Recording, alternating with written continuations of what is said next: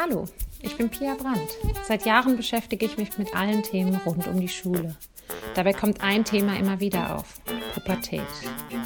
In meinem Flügge-Podcast möchte ich mit ein paar Vorurteilen aufräumen und Licht ins Dunkle bringen. Familien und Pubertät. Ein Schlichtungsversuch. Heute möchte ich euch einen Impuls zum Thema Stress geben. Eigentlich sollte dieser Podcast schon lange online gehen und ich merke, wie auch mich die Corona-Zeit langsam stresst. Vor allem heute. Es ist der 20. April. Auch wenn ich mir immer wieder gesagt habe, dass bestimmt keine Kita am 20. April aufmacht, hatte man immer noch eine leise Hoffnung.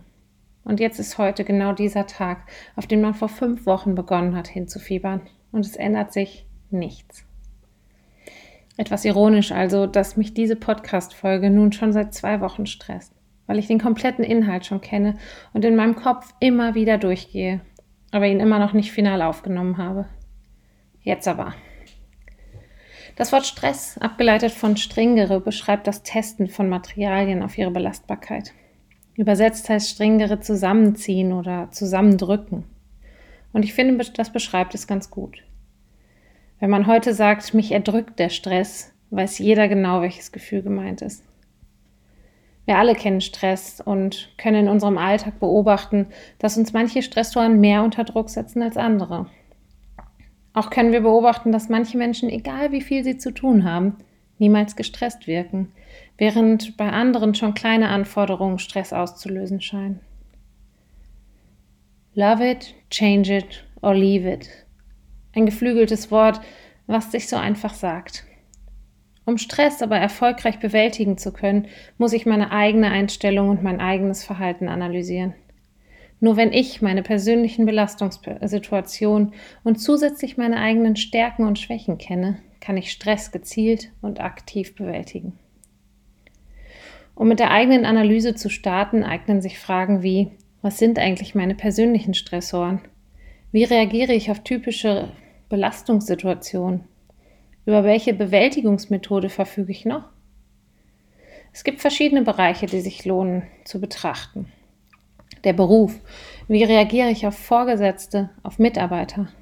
Sind es eher die Personen, die mich stressen oder Situationen?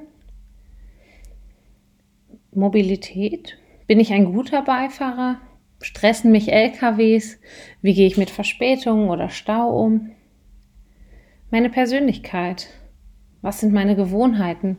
Brauche ich eher Nähe oder eher Distanz? Wie ist mein Verhältnis zu Geld? Wie gestalte ich meine Freizeit? Geht es mir nach dem Sport wirklich besser? Stresst mich der Gedanke an den Sport zu sehr oder stresst mich das schlechte Gewissen, wenn ich es nicht tue?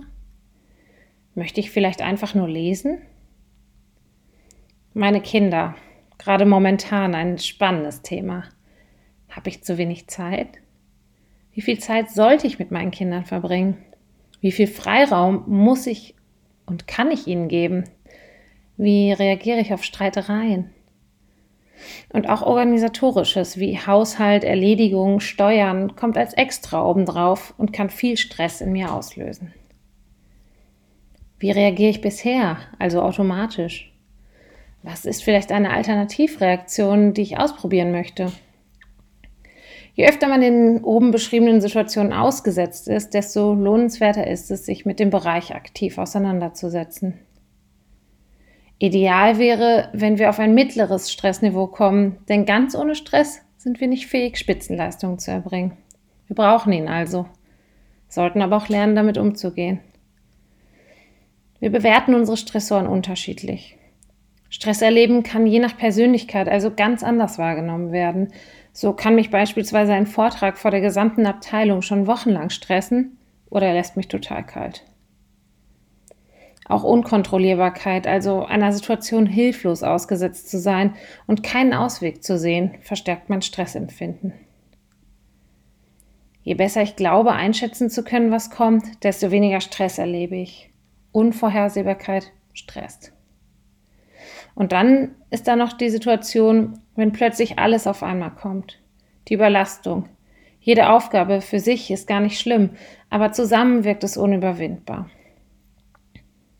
Neben dem guten Nutzen von Stress, also uns zu Hochleistungen zu bringen, uns durch Ermüdung vor Überförderung zu schützen und uns zu schnellen Entscheidungen zu bringen, gibt es aber auch negative Folgen. Wenn wir die Ermüdungserscheinungen übersehen oder ignorieren, vielleicht auch ignorieren müssen, kommen wir schnell in eine Negativspirale und fangen an, auf die Dinge zu verzichten, die uns gut tun und die uns entspannen. Auf der einen Seite schau also, was stresst dich und welche alternativen Handlungs- und Interpretationsmöglichkeiten stehen dir zur Verfügung. Und auf der anderen Seite, was tut dir gut? Worauf möchtest du mehr achten? Was tust du nur für dich? Gerade gibt es eine 21-Tage-Challenge zum Thema Hoffnung von Deepak Chopra und Oprah Winfrey. Ideal, um mit dem Meditieren zu beginnen. Auch die Yoga-Studios in der Nähe bieten gerade häufig Online-Programme an. Vielleicht eine nicht ganz so große Überwindung. Man tut was Gutes und man kann heimlich die Lehrer und Lehrerinnen kennenlernen. Ich bin gespannt, was wir alle aus der Situation lernen werden. Und ich freue mich auf ein bisschen Normalität.